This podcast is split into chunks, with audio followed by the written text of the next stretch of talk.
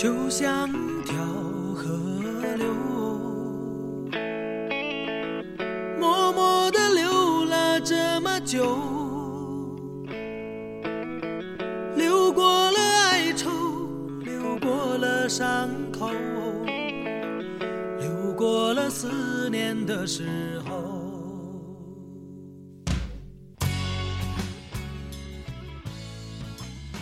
大家好，这里是漫然 FM，我是洞庭。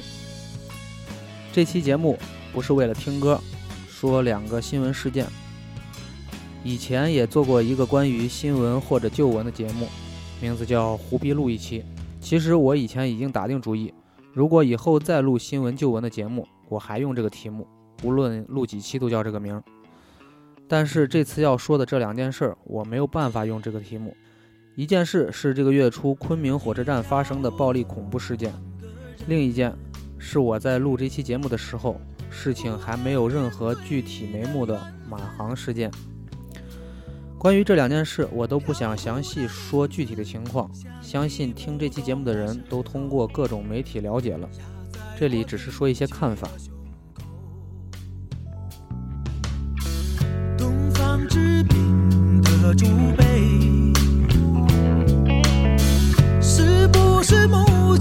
眼泪？身体不能承受言语堆积道理。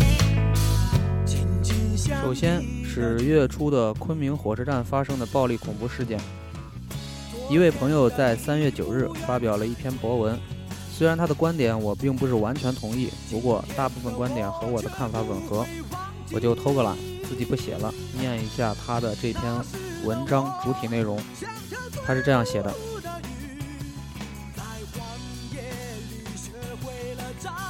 在这暴力事件发生之后的日子里，铺天盖地的，无非是对于这一场恐怖袭击事件的悲伤、愤怒、谴责以及讨伐等等的内容。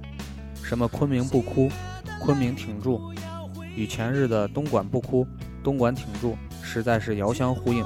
调侃戏谑的语气自然流出。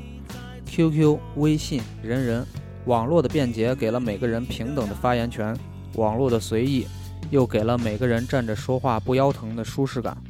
这就和在各大媒体论坛上叫嚣着保卫钓鱼岛的爱国青年一样，等到真到了动起真强的时候，怕是早已在乌托邦国里做他驯化的顺民了。八名暴徒，就仅仅几把砍刀，居然就能让一百多人倒在血泊里，是他们真的受了专业训练，还是我们的同胞就如同看夏雨被杀吃人血馒头一般，凑上去看热闹，被猝不及防砍伤？还是在混乱的时候都各自保命，做了劳燕分飞。等到无路可逃时，便仿佛待宰的羔羊，咩咩地叫着，用眼神和血泪赚取暴徒躯壳里几乎不存在的怜悯。逝去的生命早已化作虚无，长存的人群依旧冷漠的欢笑，各种选秀欢乐节目依旧热映。高丽的星星电视剧依旧是每天与暴力恐怖新闻相伴的冰火两重天，成为我们茶余饭后的热烈谈资。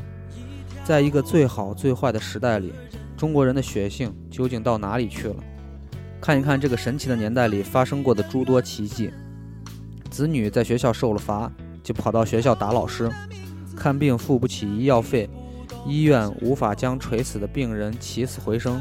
就拿着砍刀砍医生，摆花圈堵门，索要百万赔偿；憎恨贪官污吏，却跑到幼儿园砍杀儿童；飞机航班延误了，那么就群起而攻之，围堵航站楼，殴打空姐；上访达不到个人目的，就责怪政府不作为，要么就跑去烧公共汽车，受那些充满良知的媒体舆论导向牵引，便又憎恨起了日本。于是就混在上万个和自己一样仇视同胞的队伍里，砸毁同胞的日系车子，叫你比老子有钱，叫你开好车。我们的思维逻辑总是习惯于向无辜弱势的人开刀。我被人欺负了，那么我就去欺负那些更容易被人欺负的人。多么可怜的懦夫行为！而稍微有点资本积累，就一定要追求我心中的高大上。香港、澳门早已逛腻。游泳就去新马泰，留学就去英法美，移民就来加拿大。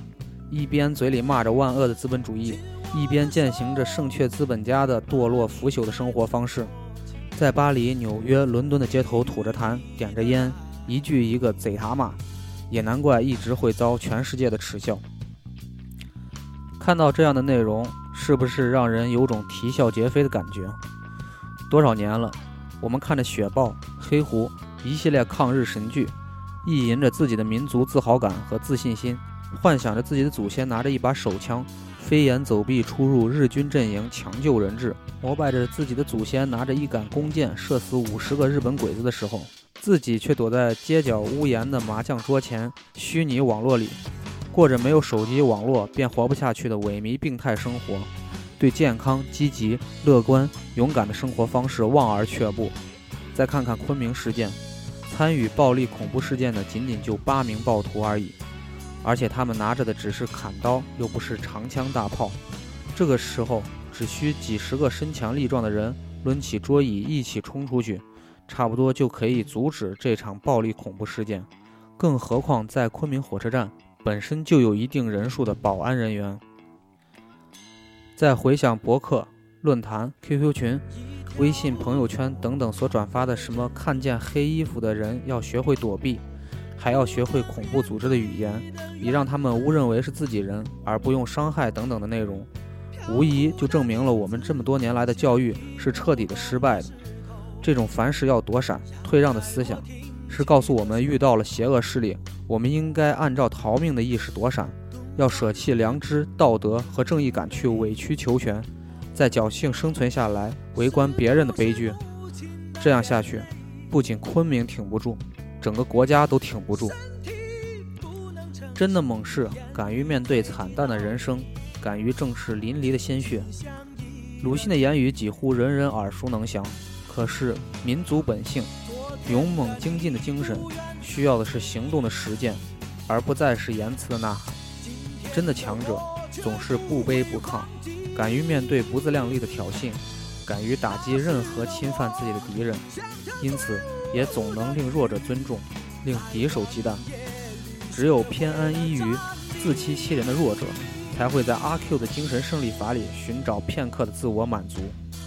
我们可以抱怨这社会的不公，可以怀疑这体制的瑕疵，也可以向往异国的繁荣，但是我们不要失掉了民族脊梁中的勇气。不要让懦弱怕事、明哲自保逆袭成了民族精神的主流。彩云之南，昆明街头的鲜血早已洗去，时光流逝，往事翻过，页页皆是历史。白纸黑字，洗不净邪恶的幽灵，唤不醒逝去的生命，抚不平悲伤的心绪。只愿这个千古悲剧，招得回失落沉睡的国魂。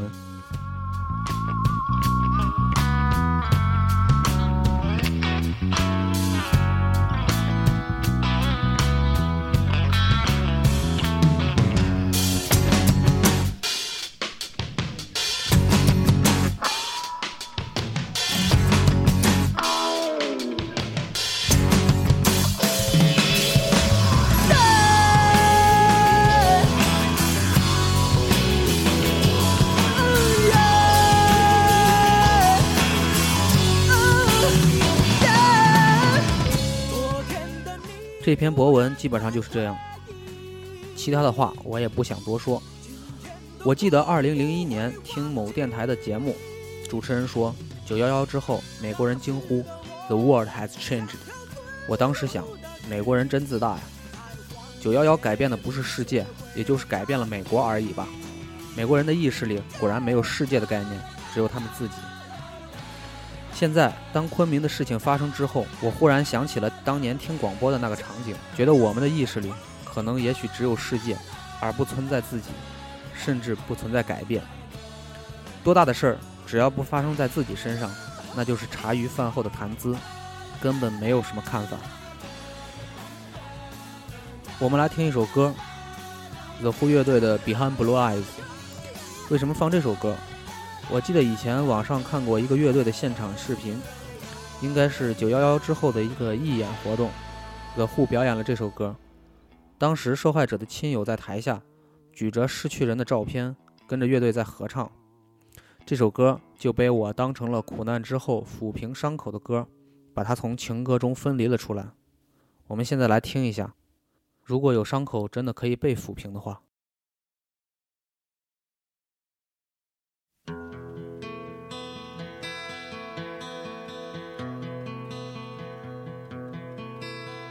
No one knows what it's like to be the bad man, to be the sad man behind the blue eyes. No one knows what it's like to be hated, to be faded, to telling only lies. But my dreams,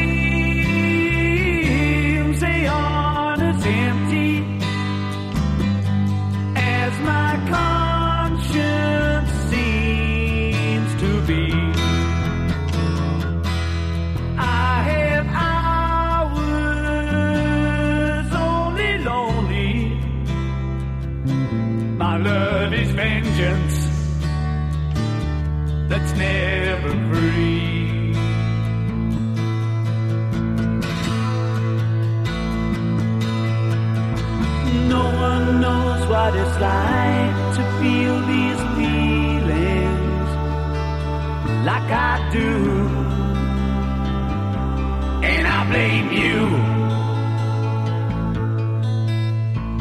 No one bites back as hard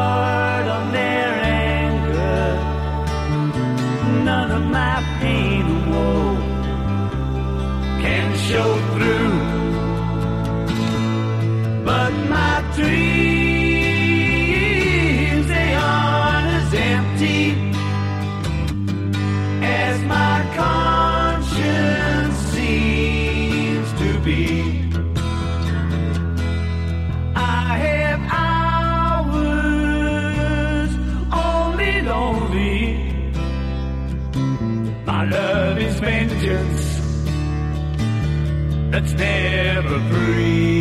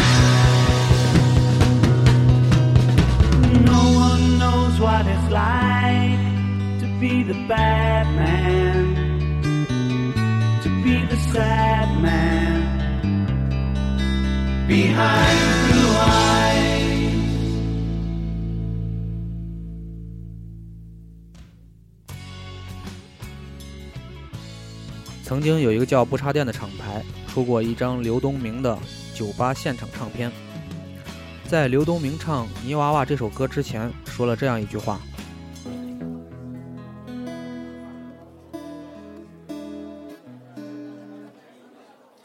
这个我们中国人嘛，对某件事情关注的，就是来的也快，去的也快。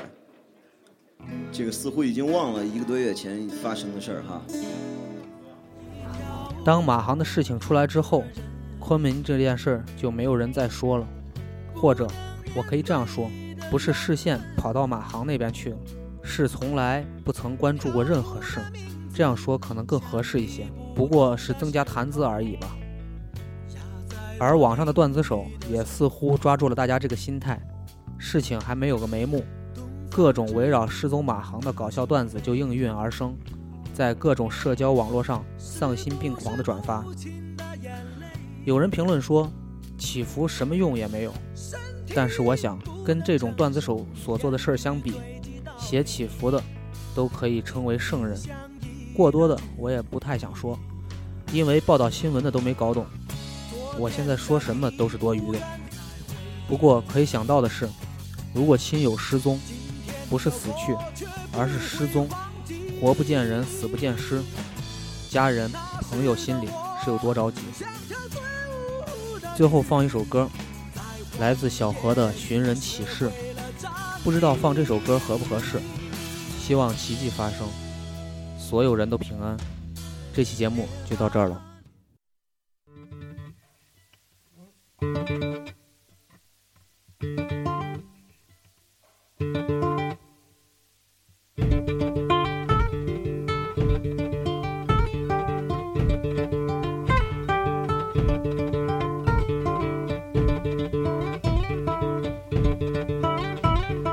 江雷九年出生，在贵阳市环南乡失踪。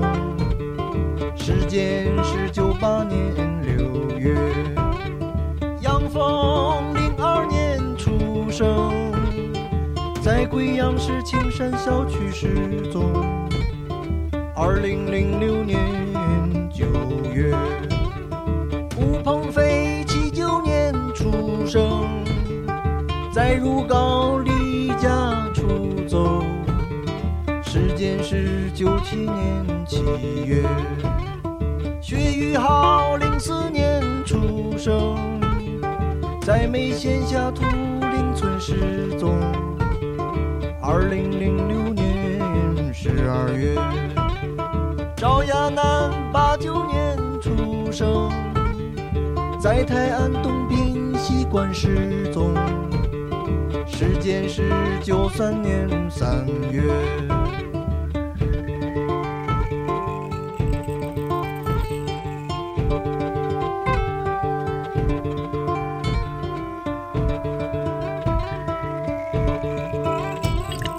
郑楚泽九八年出生，在汕头京都深山失踪。二零零五年一月。胡强七三年出生，在四川成都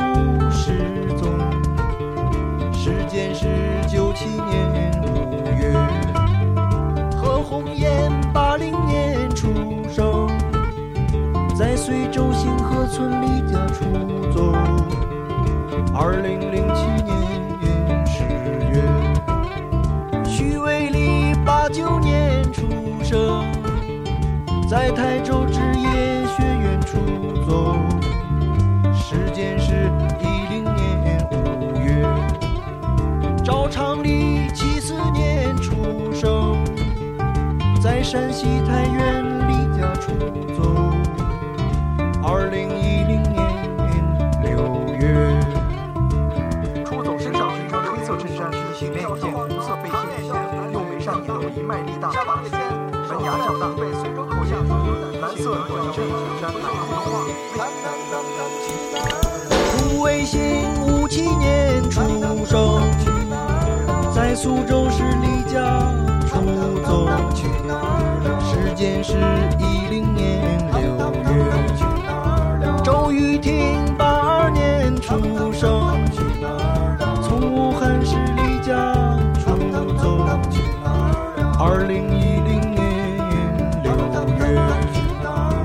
月。唐湘琴七四年出生，在徐永县分水镇出走，时间是零九年十月。